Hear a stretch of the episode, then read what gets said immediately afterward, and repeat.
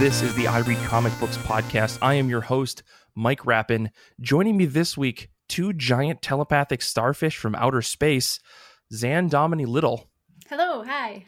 and Paul Jaissle. Hey, humanoids.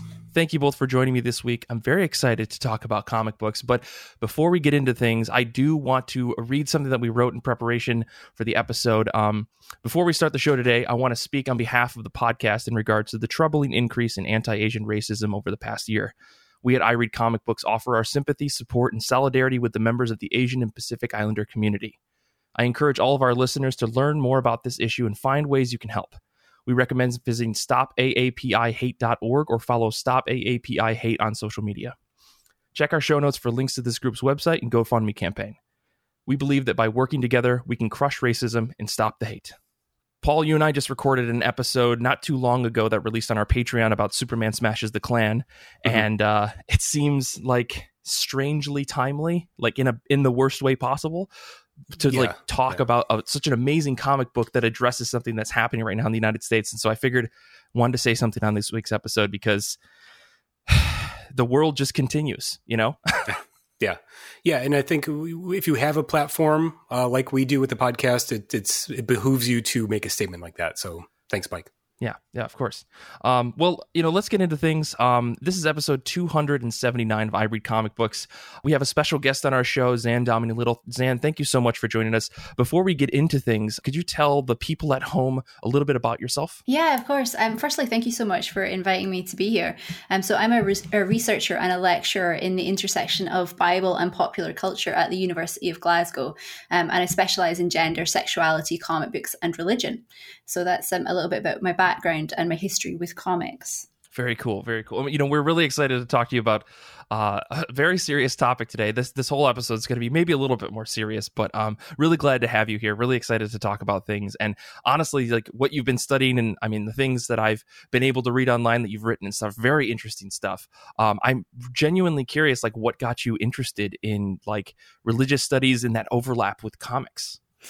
Um, actually, yeah, um, that's something that I wanted to talk about a little bit later today. But um, basically, I find comics a really interesting vehicle for dealing with things like religion and cultural expression and politics and so forth. Mhm. Um, so for me, it was a really natural fit. And somebody, um, my my supervisor at university when I was doing my undergraduate, um, introduced me to Robert Crumb's Book of Genesis Mhm. Mhm. and that basically started the whole thing for me. Um, so it's been about eleven years since then, and um, that's yeah, that's basically all I read now is a religious style comics or, or comics that deal with religion and culture and politics. Gotcha. Hmm. Very cool. Well, we will get into it a little bit later in this episode, um, given today's topic. But I guess before we dive too deep into things, I, I got to ask my legally mandated questions for the show, which is how have you been? How have comic books been? So, Zanne, could you tell us a little bit about that? What have you been reading? How you been? Yeah, absolutely. Well, I've been really good, thank you. Um, things are a bit wet and dismal and grey in Scotland, um, but that's springtime for you in Glasgow. Yeah. Um, so I've, I've had quite a lot of time to read lately because of the weather. Um, and my most recent reads have been uh, Mary Wept Over the Feet of Jesus, Prostitution and Religious Obedience in the Bible um, by Chester Brown. Mhm. Um, and I've also been keeping up with, with uh, The Goddamned, The Virgin Brides volume, um, or series two it is now, yeah. Gotcha. Um, I you know I've never read the goddamned. How is that book so far and the issues that you've read? It is weird. It's it's really strange. Um, it's violent. It's gory. It's got really cool little flicks to the Bible. If you know your Bible, you'll recognize them. It's really fun to read as well. Um, but it's good fodder for the mind too. It's, there's lots of things going on there that you can think about deeper if you want to. So I'm really enjoying it. Okay. See, that's really interesting because when I saw this book, I was just like, "Oh, there goes Jason Aaron. He's just gonna, he's doing another Viking book, or he's doing another just, you know, straight nonstop action flick." But you're telling me that Mhm. there is a little bit more to this than meets the eye. Absolutely, yeah. There's a lot of um, sort of snide commentary on gender and sexuality and Mhm. violence against women, and, and but again, also just a lot of crazy, weird stuff like talking snakes, as you would find in uh, you know Genesis in the Garden of Eden and things like that too. So it's really fun that way. But if you want to, if you want to go deeper, you definitely can with this book. Very cool. Could you could you tell me a little bit more about this Mary wept over the feet of Jesus book? I have never heard of this. I mean, I know Drawn and Quarterly it's a really small publisher, so they do a lot of like very super niche things, and this seems very super niche. Yeah, it is quite niche, um, but it's actually a follow up to Chester Brown's um, 2011 comic that he produced, Paying for It. Um, and, and, paying for it is about his sort of journey um, with sex work. Basically, he's a John in the sex work world. Okay. Um, and and so paying for it was a, a biography of his experience um, using sex workers. Um, and uh, Mary wept over the feet of Jesus is a follow up of that, where he basically retells a bunch of biblical stories, but argues that they take a pro sex work stance. Hmm. And that actually, the amount of research that he's done that's gone into this comic book, he claims that actually sex work was, you know, very normal and um, not only popular, but a positive part of ancient cultural history. So it's been really interesting to see his tweaks and his takes on those stories.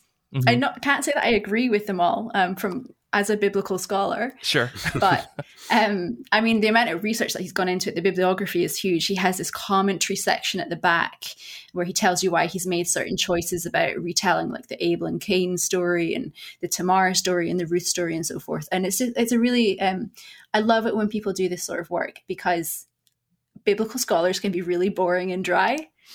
And this is like a whole new way of looking at the bible which is way more exciting. So it's i totally recommend it. It's a small little book really really uh, as in in size but it's quite chunky. Um, i totally recommend reading it if you haven't seen it.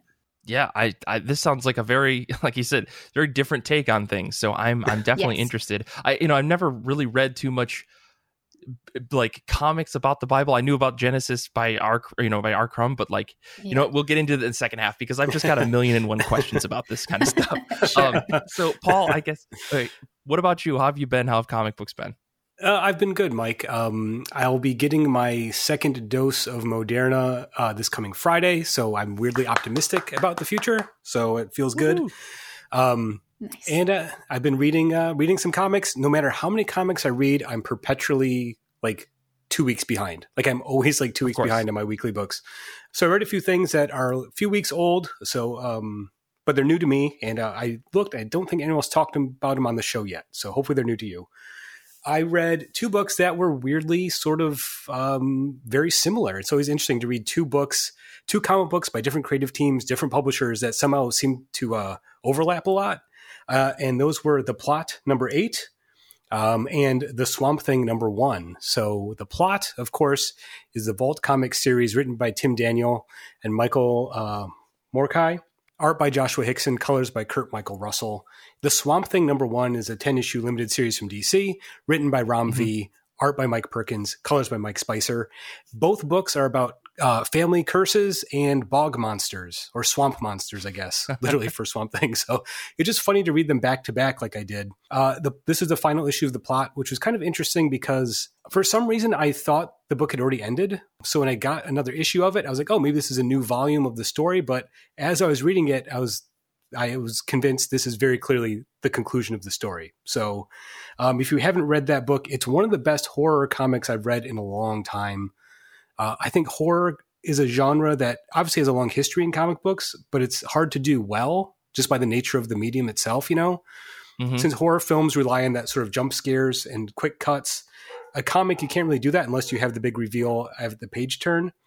This book does it really well. It's very creepy. It's about a, a cursed sort of haunted house, family mystery, and uh, and a bog monster that's haunting the family. So I don't want to get too deep into the details again because the conclusion without spoiling anything.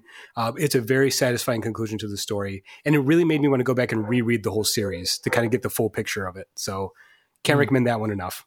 Um, and then Swamp Thing. Uh, this is the new Swamp Thing series written by Ram V. I didn't read the Future State Swamp Thing uh, mini, so I don't know if there's there's a lot of backstory to this new Swamp Thing, but it's a different person. It's not uh, Alec Holland.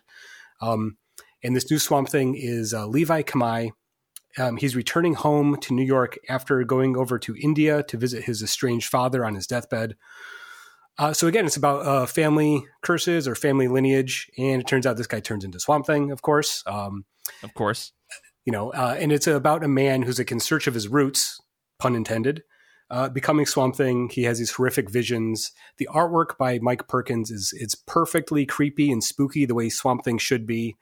And uh, I'm just glad that it, it, feels like a proper horror take on Swamp Thing. That's a character that never really works for me Mhm. in a superhero setting. But if you go back to the horror roots of the character, it totally works. And I think I'm pretty excited to see where they, they take this book. I mean, I'm hoping that Ram V is giving this book the like Immortal Hulk treatment. You know, like yeah, Hulk is is an interesting character in some ways, not a great superhero, but when you get into that horror element of things, come on, right? Like I'm hoping that that's what we're seeing with this Swamp Thing book. I have yet to read this book, but I, I plan on picking it up.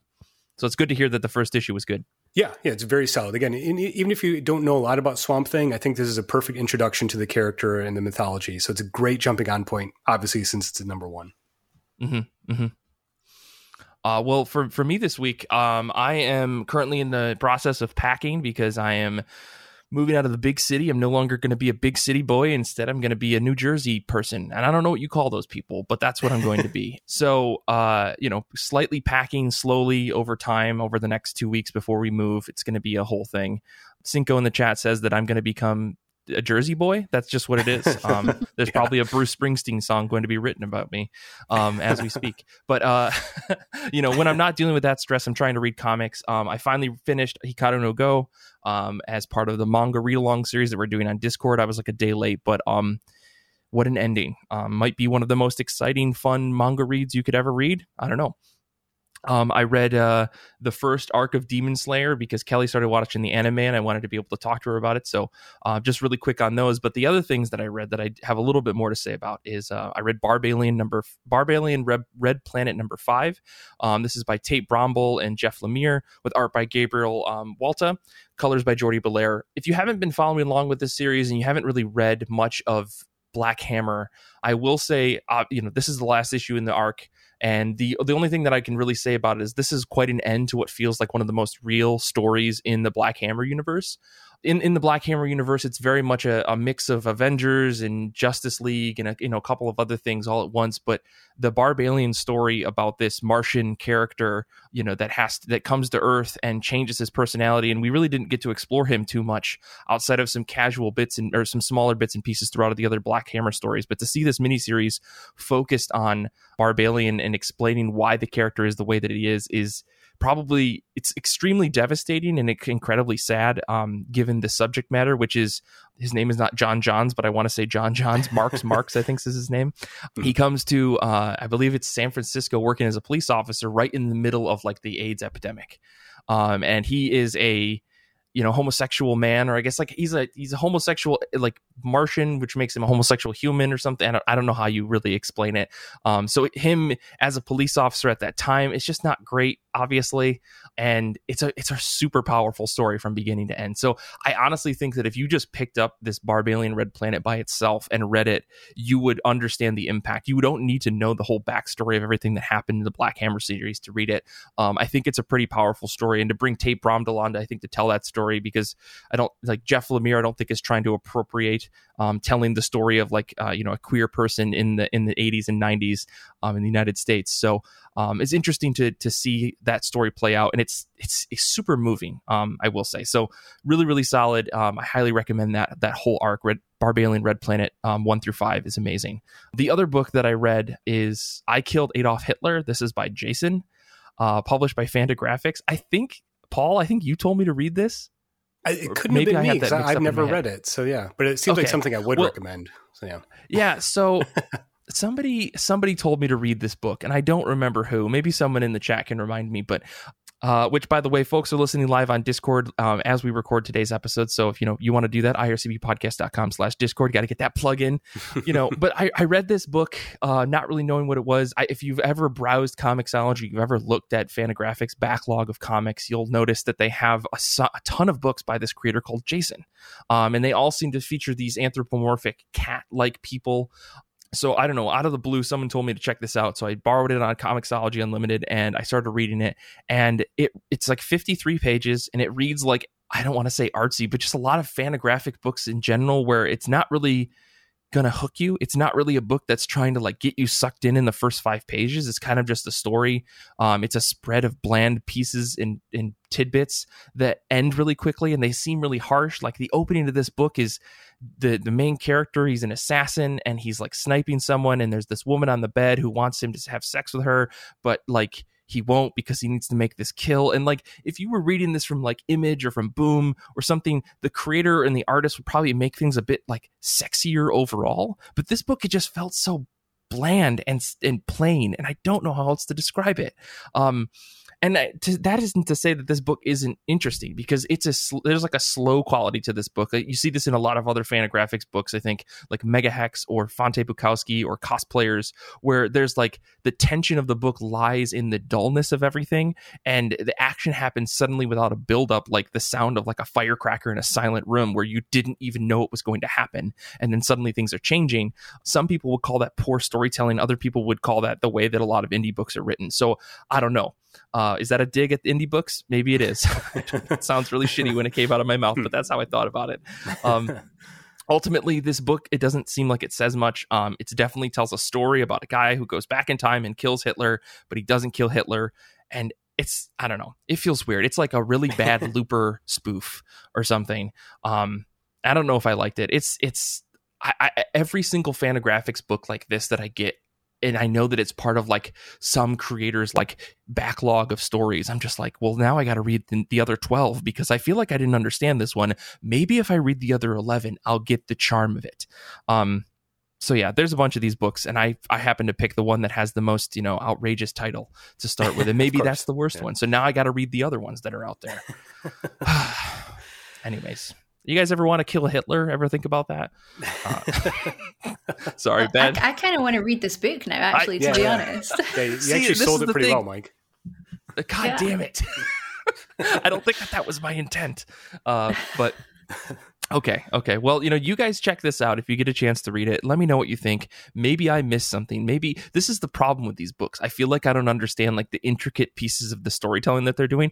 I've been mm-hmm. reading comics and trying to dissect them and understand them at like a more than surface level for like 10 years. And sometimes I read books like this and I go, I, I feel like I just started reading comics yesterday. you know? Yeah. So I yeah. don't know anyways, let's let's move on. Let's talk about comic books that are coming out in the upcoming week. Comic books are dropping on March 31st, 2021 here in the United States. So let, let's see what you guys are, are excited about. Paul, what what about you? What are you what are you started excited about this week if as I stumble over all my words? Uh, Mike, I am excited for Beta Ray Bill number 1. Uh, this is spinning out of Thor, which I'm not reading, and it also seems to be spinning out of the King in Black event in Marvel, which I didn't read. But mm-hmm. It's written and drawn by Daniel Warren Johnson, and it's about a big old space horse with an axe. What, as Stan Lee once said, "Enough said." You know, uh, I love Daniel Warren Johnson's artwork. I think him drawing a sort of Thor centric book makes a ton of sense. Beta Ray Bill is one of those characters that is. It's always a thrill when he pops up. You know, sometimes there's just certain characters you don't even like think about or have much connection to, but they just look cool. And I think that's Beta mm-hmm. Ray Bill for me. So having an artist uh, draw a character that has such a distinct look, um, it's pretty exciting. So yes, I'm going to dive into Marvel and uh, read a book that I have no idea what it's going to be about. I just know it'll probably look mm-hmm. really nice. Zanne, are you a big are you a big like Marvel or DC reader at all uh, when you're when you're not reading you know the goddamned and other biblical books? yeah, I, I, used to be quite into DC, um, but not so much anymore. And I think um, partly it's because I'm working on a book at the moment, which is due at my publishers imminently. So my head has been completely in the game of Bible and comics, and I haven't mm-hmm. had much space to look elsewhere. But actually, you guys have given me a lot of recommendations that um, once this book is in at the publishers in the end of April, I've got lots of things to look forward to reading. Right. Perfect. Isn't there? I mean, Paul, correct me if I'm wrong here. There's probably some sort of book out there that makes you know some sort of uh, hint that Superman is Jesus, right? That's something you could read as part of oh, your book, oh my gosh. right? Yeah, yeah, yeah. yes, definitely, definitely. yeah, I wrote an undergraduate dissertation on that. We could talk about that. Oh my, okay. Perfect. Well, I love this. Okay, but before we get into that, I guess Zanne, what are you excited for this upcoming week? yeah, so I, I cheated a little bit here, and it is partly because I, I don't have my head in the game um, at the moment. Again, until I get this book out of the way. So for me, I'm I'm really looking forward to issue five of the Goddamn Volume Two. It's not out until the end of April, sure. um, and it's been a huge gap since the last um, issue, which was out in November last year, I mm-hmm. think. So I'm just like I'm I'm like get this book in, and then I can get that, and I can learn what happens with the talking snake and the crazy Nephilim babies and all of that sort of stuff. So, um, yeah, I, I, I'm I'm I'm rooting for the end of April. That's what I'm looking forward to. fingers crossed. Fingers crossed. yes. Um, well, I guess before I get into my pick for this week, since it's 2021, you know, as I've been announcing every other week, um, if you share the show on social media and tag us, you can win a $20 gift card to Comixology or Midtown Comics or your local comic shop if they offer that kind of stuff. Um, this year, we want to really help people read comic books. So share the show. We'll send you 20 bucks. Uh, this week's winner is I'm going to try to pronounce this Huffle Hufflepugus. Is that what that's supposed to be? Um, Hufflepugus right. on Instagram. So thank you so much for sharing the show. You, I think you, you, shared some stickers that we sent you. So thank you again. I'm going to reach out with the with the DM and get you a twenty dollar gift card to your place of choice. Um, I also want to mention some of the folks on Discord shouted out their comic picks for this week. Cinco is picking the Department of Truth number seven. Nick is picking Young Hellboy number two, and Danny is also picking Beta Ray Bill number one. So Paul, you know, I expect you to have a conversation with Danny about this when you, I, since neither of you know what's going on with this book. I'm guessing. yeah, uh, I'm looking forward to that for me this week, I was going to pick Department of Truth, um, but I figure I can't pick every single issue of that book, or between me and Paul, it can't just be you know every every time that book comes out. So I'm picking Decorum number seven. Hopefully, this is coming out. Um, John Hickman, uh, Mike Huddleston. My thought is new arc who dis. I think number six ended with an arc, but you know number six came out months and months ago. Classic Hickman book. Um, I don't. I honestly don't know why I buy this book in single issues because it reads so much better as arcs. Um, I read number six in one go, and it was like absolutely necessary for me to understand everything that was going on. Honestly, though, the, I think the reason I get this book monthly um, is only one to make sure that it stays alive, and two because I just kind of want to flip through a book that has Mike Huddleston's art. It's he's so disgustingly talented. Everyone just needs to look at some pages from this book. I think when number six came out, I talked about this at length. Like I was sharing pictures with Nick about this because he and I were just talking one night, and I couldn't believe like from page to page to page that it was all the same artist.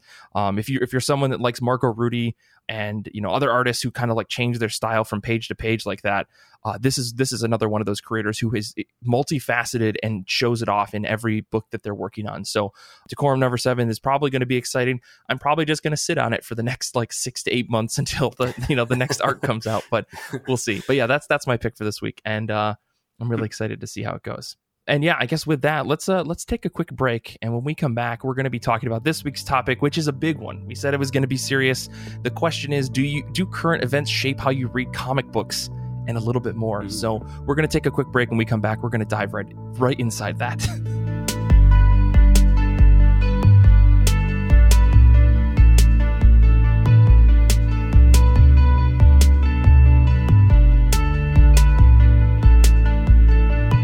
for our show this week, we are asking the questions Do current events shape how you read comics? Do you see themes in comics that reflect the current political climate? I feel like the second question is a bit more obvious than the first.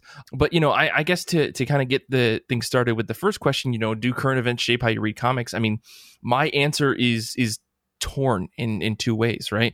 Um, you know, the idea of you know I want to engage more when I learn about things, um, but also I want to escape from the world by reading comics, you know. And I think you see a lot of people out there who just like comics aren't inherently political. I just want to read comics. To like uh, we're not talking about that today, but like mm-hmm. there is kind of like you know you jump into fantastical elements of things to kind of get away from the somewhat you know harsh reality of life. But uh, I'm curious to know, you know, I guess you know Zanne, I think you've you've got a very uh, interesting position to be in. You know, I said you've been reading a lot of comics about the Bible and stuff, um, and like the cross section between comics and the Bible. Um, do you still feel like books that are written like that like try to reflect current society? Or is it um, you know like the book you talked about before um, mary wept over the feet of jesus seems like someone's interpretation of the bible based on their current like opinion of the world?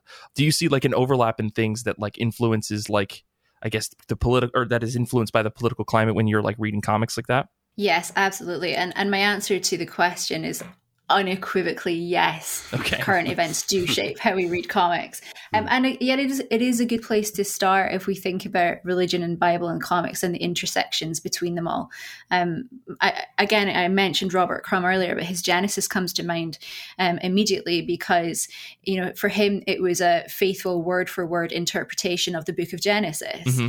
Um, except that there is no single book of genesis there is no original text and he had to put his own interpretation on it and his interpretation interpretation was really biased by a bunch of stuff he'd been re- reading about how women were super powerful. And you know it was almost this pro-feminist idea that he put into the pages of genesis which you know don't really exist and tie up if we look at the biblical hebrew mm-hmm, that he was mm-hmm. drawing from as well. So for me i'm like yes absolutely. He might not recognize that he's, as in Robert Crumb might not recognize that he's, um, you know, use his own interpretation and agenda and bias to create this book of Genesis, but it, it does reflect this feminist, some people might argue post-feminist you know world that we live in. Mm-hmm. And, and, again you see it with chester brown's mary wept over the feet of jesus. It's very pro-sex work which has contemporary parallels with a lot of the discussions and arguments we're having at the moment regarding sex work as labor. So yes unequivocally the more aware I become of news and social justice issues and political events, the more I see them reflected in things that I read, whether that's intentional or not. Hmm.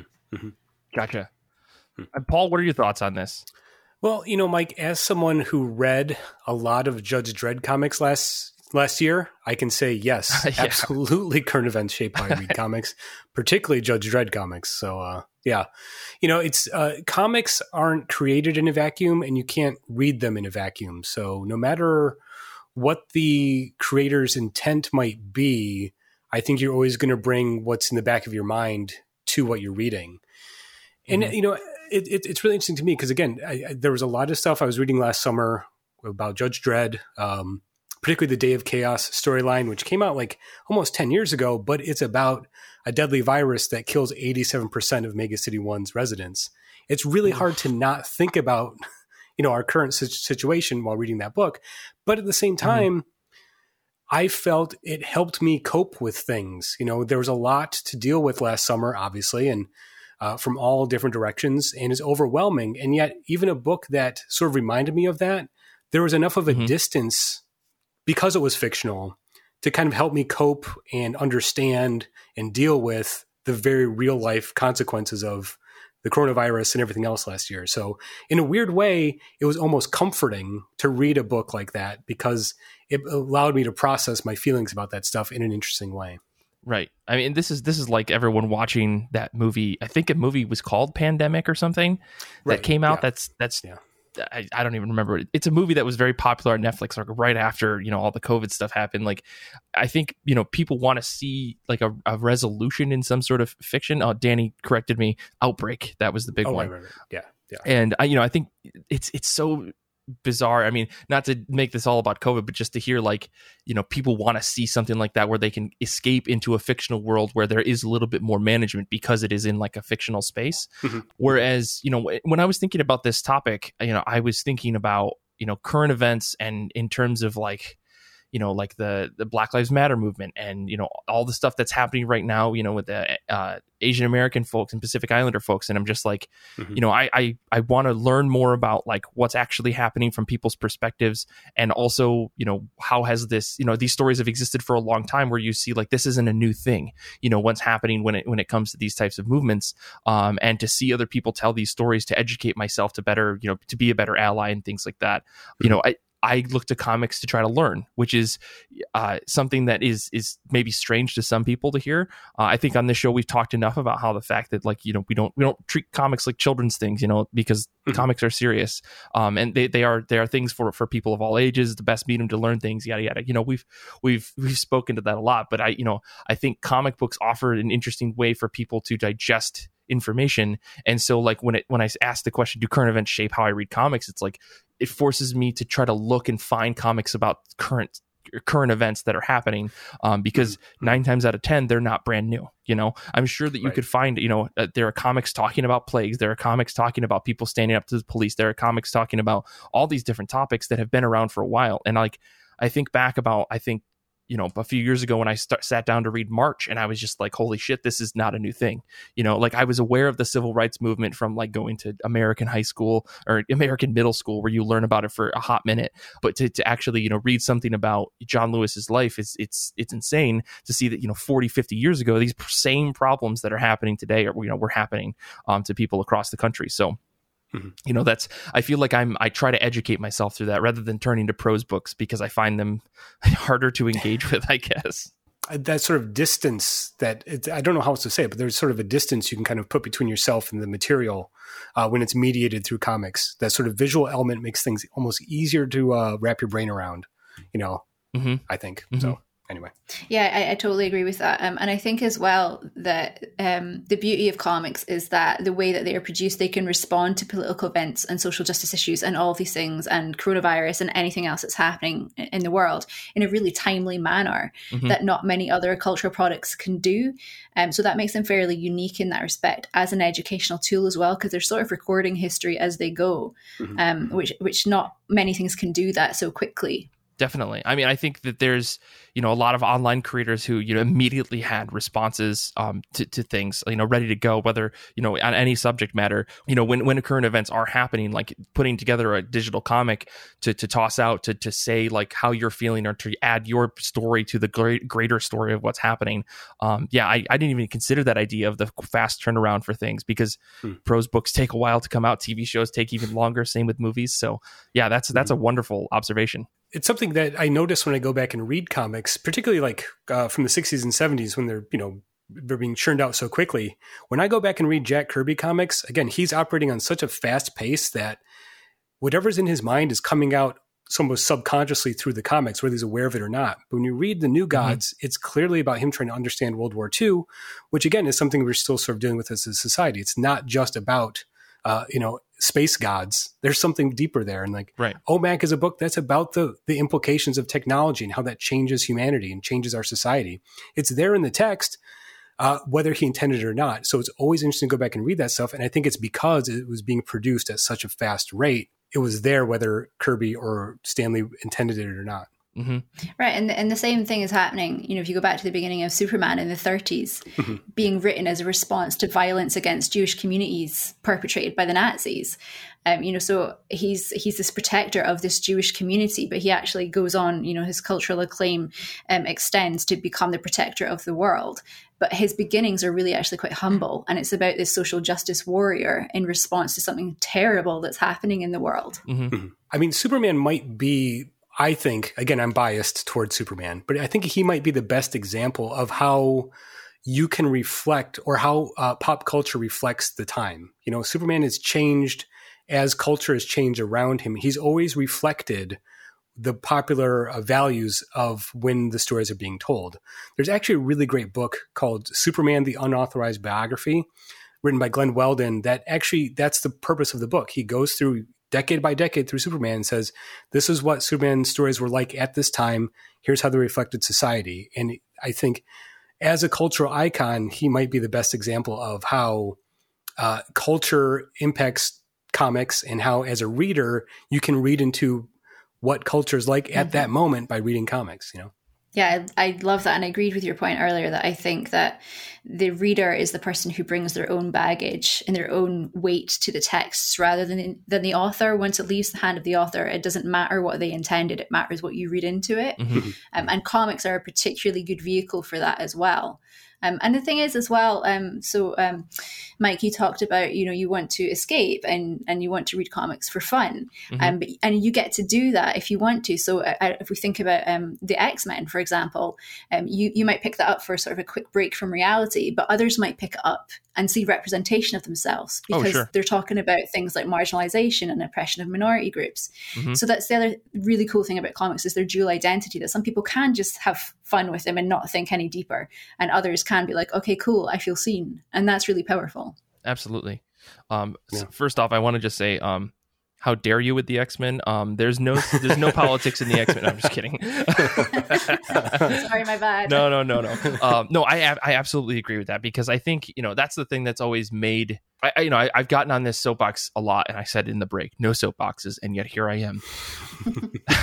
I've said this before. You know, the X Men are such an interesting thing because I, I, absolutely agree. Like you, you can take it on at many, many levels, and I think you look at the X community, like the the folks that read a lot of the X Men books, and they are digging in and they are finding pieces and things that are either intended or not intended by the authors to to try to grab something to either hold to, to hold on to to represent themselves or to represent a community or to, to say like this is this is something great about like what this is what makes the X-Men great. Um and I and I've always loved that about them because I think like ultimately the X-Men to me always means hope.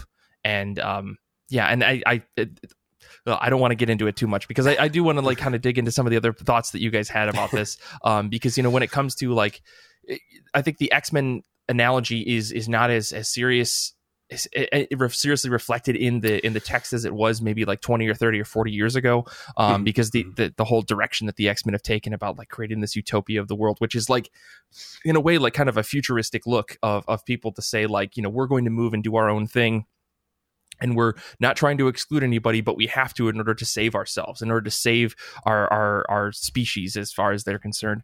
Um, and you know at the same time they aren't necessarily trying to say like this is an exclusive club. This is a like we are a a tribe of people and we need to um, be together in order for ourselves to succeed. And we will integrate with the world in a way that is beneficial to everybody. Like they are offering you know they offer medicine and all these other things to basically cure disease and all this other stuff that makes the world ultimately better. But all mm-hmm. they're asking is to be left alone you know? And i think that that's an, that's a really interesting thing because it, it brings up this idea of you know it like self exclusion, like intentionally self excluding yourself, but not in a way that where like the power dynamics are like someone in a position of power is creating that segregation. And instead, the like people in with less power, I guess, um, are the ones choosing to say like we want to be separate, but not in a way that that is like damning to us and makes us worse. Um, hmm. So yeah, I don't know. There's there's a lot to be said about the X Men. I think. Oh, really? Oh, yeah, Mike. like a, a, a, really cool parallel there is obviously like the um, early various sects of Christianity, um, you know, that started um, after the death of Jesus um, in a Jewish majority or Greek majority culture who were doing really the same thing. So again, we're seeing these stories repeat themselves in various different guises and forms, which is really cool. Mm-hmm. Yeah, and Mike, you know, uh, not to belabor the point, but you're talking about the X Men, and I think what's interesting is that you know I read the House of X, Powers of Ten, so that's I've read that, and what's so interesting is that really felt like an attempt to move away from the uh, civil rights uh, reading of the X Men. Again, you know, sure. so Jack and Stan, when they created the X Men, they weren't thinking about civil rights or uh, black liberation movements at all. It's the readers of those books who later on said, hey, maybe Professor X is Martin Luther King or maybe Magneto is Malcolm X. We can we can map our experience onto these fictional characters. That was never the intent, but that's kind of what the sure. X Men became. And it's interesting to see attempts to move away from that. I think again the the other big uh, X Men storyline I'm sort of familiar with is Grant Morrison's X Men, and mm-hmm. Morrison very clearly is trying to move beyond that and move the X Men into a different place. And people weren't maybe ready for that. But I think that shows how uh, creators are trying to engage that, this material in a different way, you know, or whether or, or readers are able to um, engage with it in a different way over time. Yeah, no, I, I, I can definitely see where where you're coming from with that. Um, and I, I don't want to make this an X Men centric podcast because we I definitely will do that. Um, yeah. if anybody who listens to the show knows me well enough. So I guess to to kind of to skip past that, are are were there were there other things? I guess like other I guess there have there been any comics recently that you've read that you've that you've picked up simply because of things that are going on in the world? And obviously, you know, Paul, you said you picked up this book of Judge Dredd about the you know this pan this pandemic or this virus that killed right. a bunch of people. But I guess yeah, yeah. beyond that, you know, like are there other things that you were influenced by, like current political things or just the climate in general, to say, you know, I want to read more about this, and it, it, it's something you found that was really really good. Uh, you know, the one example that stands out, it's a few years old at this point, but uh, the book Rolling Blackouts by Sarah Glidden um, mm-hmm. It's about the refugee crisis in Iraq, Turkey, and Syria following the invasion of Iraq in the early 2000s. Um, it's a very, very well researched book. It's uh, it's almost journalism. You know, it's it's a real story. Sarah Glidden is going to these places. She's with a group of independent journalists, and the book is a, not only about current events and the the sort of humanitarian tragedy of the refugee crisis. It's also a meditation on how journalists responsibly report on these issues without bringing their own bias to it or if that's even possible. It's a tremendous mm-hmm. book that carries a ton of weight, but it's also very readable and enjoyable as a reading experience, even though it's such a heavy, heavy subject and such a complex issue. I mean, that's a book that I go back to often because I had such an amazing reaction to it. Um, so, yeah, Rolling Blackouts by Sarah Glidden is the first book that came to mind when I read this topic. Gotcha. I, I've never heard of that, and this this is also why I brought you two on. I want to find books that I haven't read yet. So if you sure. guys, this is basically just me curating a reading list from two comic book experts, as far as I'm concerned. Um, so, uh, Zanne, what about you? Was there any any books that you've read recently that have kind of like had an influence on you, or like you read because of things that were going on? Yeah, um, one in particular that came to my mind It's by um, somebody called Kate Charlesworth. Um, and um, Kate Charlesworth's quite a big name in the UK um, indie scene, and um, she wrote basically a history of the LGBTQI community in the UK from 1950 up until basically like 2019 2020 oh, wow. uh, when the book was published. Um, and it's amazing. It's it's like a um a little bit of her drawing a little bit of her commentary. There's like collage in there from tickets hmm. to pride marches and buttons and ribbons and you know so it's a real big feast for the eyes um, but it, it just really made me when i read it stop and think like firstly how far we've come but also how long it's taken to get not very far at all. Mm-hmm. So mm-hmm. when Kate um, was born in 1950, for example, it was um, illegal to uh, be um, a man and gay, but it was never illegal for a woman to be a lesbian. Um, and Kate hmm. is um, a, a lesbian and grew up in Yorkshire, where you know, small town, and, and, had to deal with all of those sorts of things. So she chronicles um, what it's like to be a lesbian in a small Yorkshire town huh. when it's not even an offence to be so, because that's how invisible they felt as part of the community. Um, and I, I, sort of picked it up last year. I saw Kate give a talk, um, and I just thought, you know, the LGBTQI community goes through so much um, hardship and discrimination, and it seems to be never ending. So I wanted to educate myself on that. And I, when I picked that up, it was just like it completely blew me away. The amount of work that's in there is amazing. It's a beautiful, beautiful book, um, but just the history as well just really reminds you that, like I said, like we have come really far, but also we haven't gone far enough. Right. And like our sisters and our brothers and our trans uh, friends and our non-binary friends are still continuously being discriminated against and part of this oppressive society that we're all complicit in. So that is me getting on my soapbox. I'm sorry. No, no, that's fine. You know, I, am curious about the title though. So you said this is it's called Sensible Footwear. Is this is like are shoes somehow like a part of the story here? Yeah, so it's Sensible Footwear, a girl's guide. Um, and, and I suppose it's sort of a commentary on, uh, in one way, that um, look, if you were a lesbian in the 70s and 80s, sort of wearing men's shoes and wearing sensible shoes and, you know, not wearing the feminine high heels because there's a look that you ascribe to if you're lesbian and, and so forth. So I think it's a little bit of a nod to that as well as some other things going on. Gotcha. I mean, that's that's an interesting. I mean, I, I just looked up the the cover. It's a beautiful looking book. So I mean, you know, we'll, we'll add some of these to the show notes too for folks that are that are curious. But yeah, that's that's an interesting thing. I never I would have never never thought that that cover to that book um, would have told me about the history of the LGBTQI scene. Um, well, cool. Absolutely. Um, uh, one of the books that I was thinking about, um, you know, we we've we've talked a little bit about you know things. I mentioned March earlier. Um, one of the books that I was thinking about was "Cannabis: The Illegalization of Weed in America" by Box Brown. Um, oh yeah. And at this point, you know, I'm just this is all Paul's fault, but I'm just like a Box Brown person. Like anytime he puts out a book, I'm picking it up because mm-hmm. I'm I'm a I'm a sucker. But um, you know, I read that book, and while I don't think it's maybe his most like compelling book, you know, compared to things like Tetris, which is by far one of the best graphic novels you could purchase. Um, hmm. uh, or Andre the Giant, you know, the thing that gets everybody yes. hooked on this whole thing. Uh, this cannabis book was really interesting because I thought I didn't know what it was going to be about. And it turns out it's about why weed is so hated in the United States. Um, and, you know, in a kind of across the, like some of the Western countries of the world, but it's primarily uh, focused in America, hence the title. And, um, you know, he talks about how it's basically just a big thing that has to do with race, and I never knew that.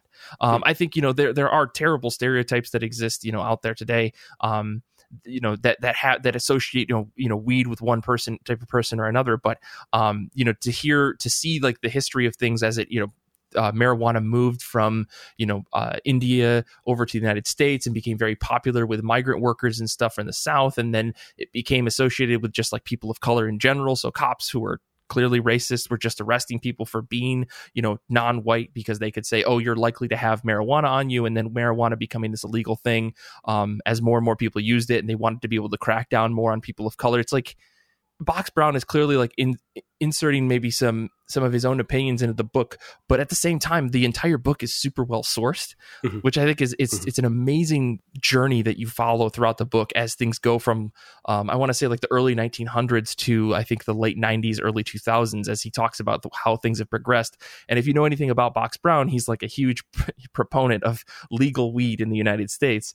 But I think to his you know his point, like in the book, there isn't a really good reason why weed is illegal, but alcohol is legal, you know. Mm-hmm. Um, and I think that I mean, it's, it's a really interesting book again, and it's probably not as interesting as you know these biopic books that he kind of does, but um, still is a wonderful thing, and, I, and, it's a very very relevant topic, especially today, um, where different states across the United States are making weed making weed legal, and then there is this question of how do we handle people that are in jail for possession for these drugs that are now legal? Did they just go free? And sh- I mean, should they just go free? Because the answer is fucking yes, as far as I'm concerned. But you know, that's me injecting my own political opinion into the book, but um, yeah, it's there's it's I, I, feel like I not only am interested in Box Brown's work, but like to see something like that being super relevant. That's a, a, comic I could recommend to anybody who's curious about how things work and why they are the way they are when it comes to marijuana in the United States.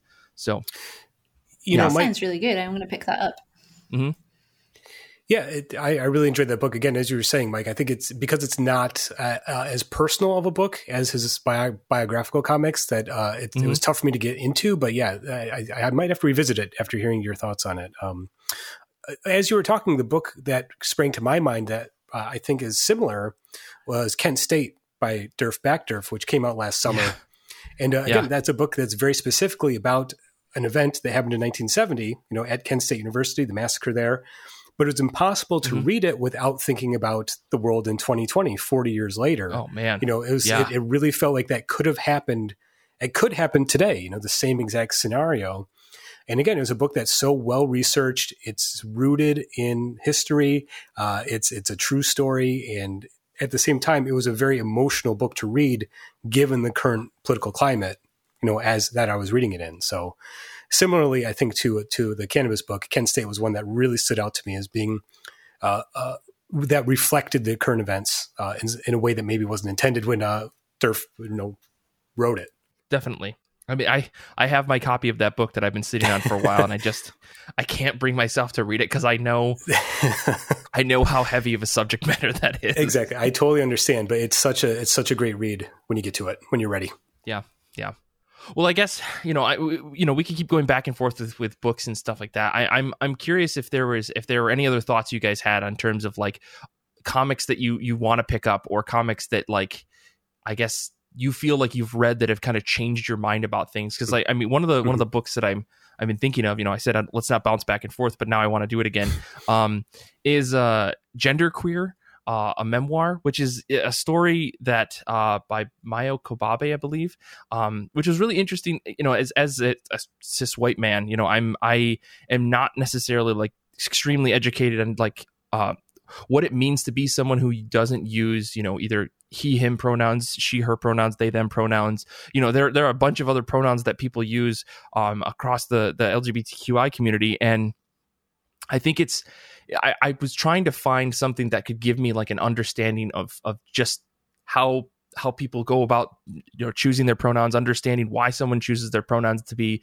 you know different than like the the quote unquote cultural norm that we have. Um and that book really like really just nailed it on the head in a way that made me truly understand like oh this is why someone wants to do that.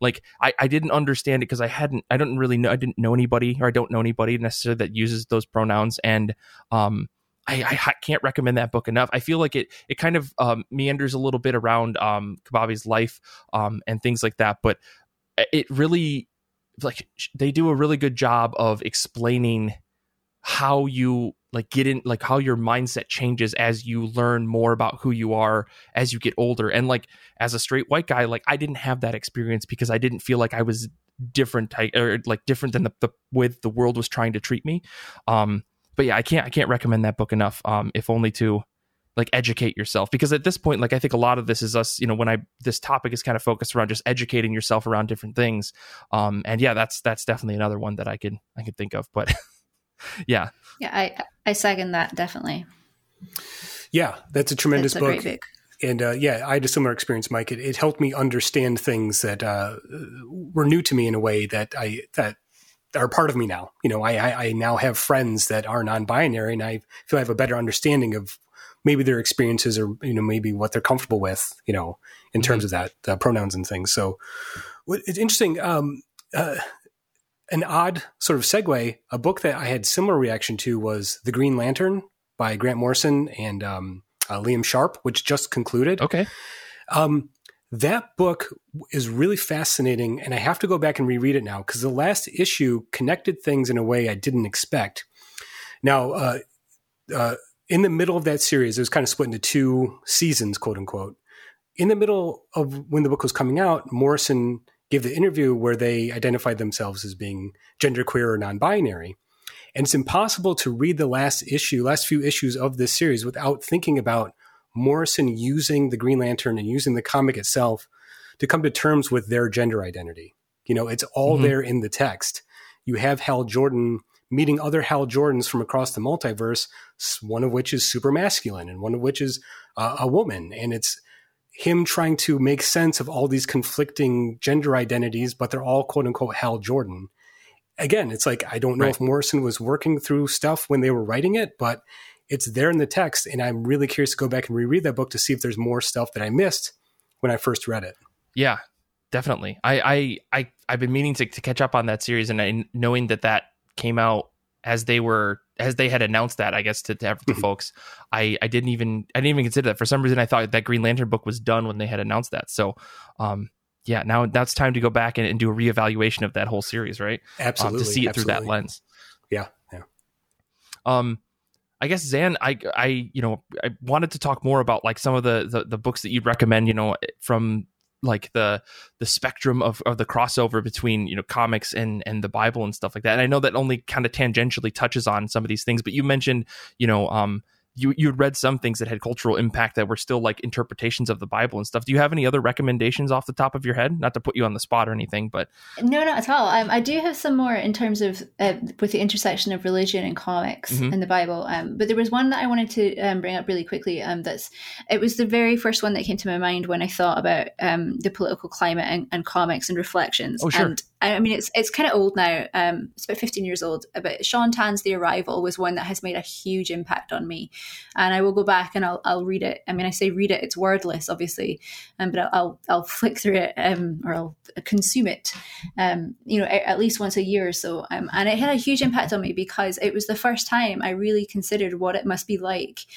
as an immigrant to go to a strange country where you have no friends or you have no uh, family, you have no backup. Um, the entire book is wordless. It's such strange scenery where there are printed words such as on shop signs. It's all nonsense. So it, you know we become part sort of the immigrant where we find it hard to make sense of the world around us. Um, and that book for me is just um, it's so incredibly moving and mm-hmm. touching, and it just I just don't know what it must be like for people who have to go through that. Um, so that's one that I, if you haven't picked up, I mean, I think probably a lot of people have seen it by now, but if you haven't, I would absolutely just please have a look at it. And the artwork is just absolutely stunning. It's one of my favorite um, types of artwork in comic books. So between Shaun Tan and Jeff Lemire, those are my two favorite um, artists in comics. Gotcha. I, I just I just uh, found that on online. It looks absolutely gorgeous. I feel like I've seen the cover of this book probably in my entirety of reading comic books and people are like you should read this and then i read the subject matter i'm like oh fuck that sounds really heavy. Um but but like i you know i think that's kind of the point of this topic is like i think a lot of things that we're bringing up here is uh, you know, or a lot of the books that we're bringing up here are, are extremely heavy, but in like the best way possible to to mm-hmm. get you in the mindset of understanding other people's perception of, of the world and you know putting yourself in their shoes because I think that's the, the key of a lot of this is is to have some empathy for people that are not you, right? And mm-hmm. um, yeah. I think it's it's it's obviously the toughest you know as for, like again i'm bringing back to the fact that you know i am a straight white man so i have I, I want to understand other people and understand like the the hardships. I i one of the notes that i had in here was you know the, the the troubling part of this though is you know asking people you know is there a comic about this? It kind of begs folks to put their trauma out in the open and expose themselves in a way that makes them extremely vulnerable. Um, and you know, for me, I'm trying to be as accepting as possible, but I think for others, it, it could potentially be, um, you know, they could they could react in a way and say, well, that's not exactly how it is, or how come you're portraying people like that? You know, um, it, it's it's kind of like a, it's kind of a weird thing to be put yourself and i'm not trying to necessarily guilt myself because i think you know my asking that question isn't necessarily like the the bad thing here um, by any means but i think that just it, it's really interesting to say like you know i want you want to educate yourself but you also don't want to ask people too much um to mm-hmm. like I don't know, write about them, you know, their traumas and things like that to, you know, help have to force them to revisit things that, you know, maybe make them uncomfortable. But I don't know. I, I, might be just getting a bit too into my head about this, you know. no, I think I think you're right, but I think actually um, that a lot of people get catharsis and uh, you know almost like a type of therapy through being able to write about or draw about experiences that they've had. Mm-hmm. And, and again, that's one of the really amazing things about comics is that people have the ability and flexibility to do that. You don't have to have some sort of big book contract in order to be successful in comics because you know we have digital comics and, and we have amazing comic cons all over the world where you can just go and, um, and talk to people and show them your art and so forth. Mm-hmm. So I actually think it's a really great medium for that. And if people are uncomfortable doing that or talking about their trauma or reliving it through their art and their drawing, a lot of the time what I've found when I've spoken to people who've done just that is by the time they get to the end of it for them, they're like, okay, now I understand it better too, and I want you to understand what I went through. So it's actually really important for you to engage with it and to ask for that type of material. Interesting. Interesting. Okay, well that put things that puts things in in, in a great perspective. So thank you for yeah. that. Not to you know, I think that's still a you know a concern, but I think that that's a that's a really like positive thing, I guess, to come out of that. If it's if it's helping people, you know, that's I mean, ultimately, I think alt art does help people, and creating art does help people. Um, mm-hmm. and that if if it's if it's important stuff, I mean, that's that's great. So I hope so. Yeah, yeah, yeah. Well, I guess we're, we're kind of running a little bit long here. Was there was there any any final notes any, that you guys had before we wrap up here? Anything we didn't touch on by chance? I, I just want to uh, maybe underline a point you made recently that was just saying that uh, we can learn empathy through art. I think art that has value, particularly comics, um, works when it creates a sense of empathy. You know, so even mm-hmm. You know we talked about this on the Patreon episode, but even a superhero book like Superman Smashes the Klan is a fun superhero story, and yet it is a book that seems almost designed to create empathy with its characters and it's that Definitely. thing where you can you can enjoy it as a superhero story and it can also make you try to be a better person at the same time it's it's a uh, it's quite amazing to see an art form that is able to juggle that stuff you know kind of seamlessly and very easily it appears absolutely.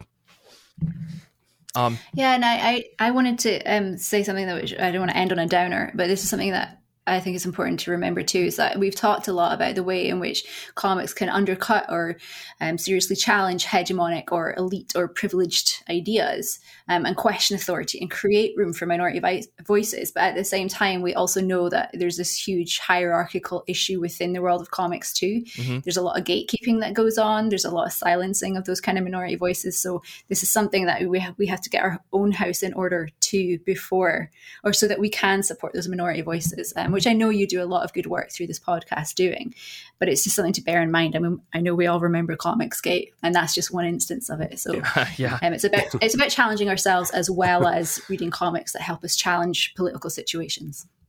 Absolutely. No, I, I appreciate that reminder because I think, you know, if someone jumped onto this episode and tried to, you know, just listen to say that, you know, how are, you know, are things going well in comics for people with, you know, in the minority space? It's like, it seems like it is because we were able to talk a majority of this episode about people who are writing comic books that are, um, you know, pushing and are, are expressing their voices in ways that probably aren't seen in other places. But like, this is just a handful of books in a sea of thousands and thousands of others that aren't necessarily written or created with that in mind.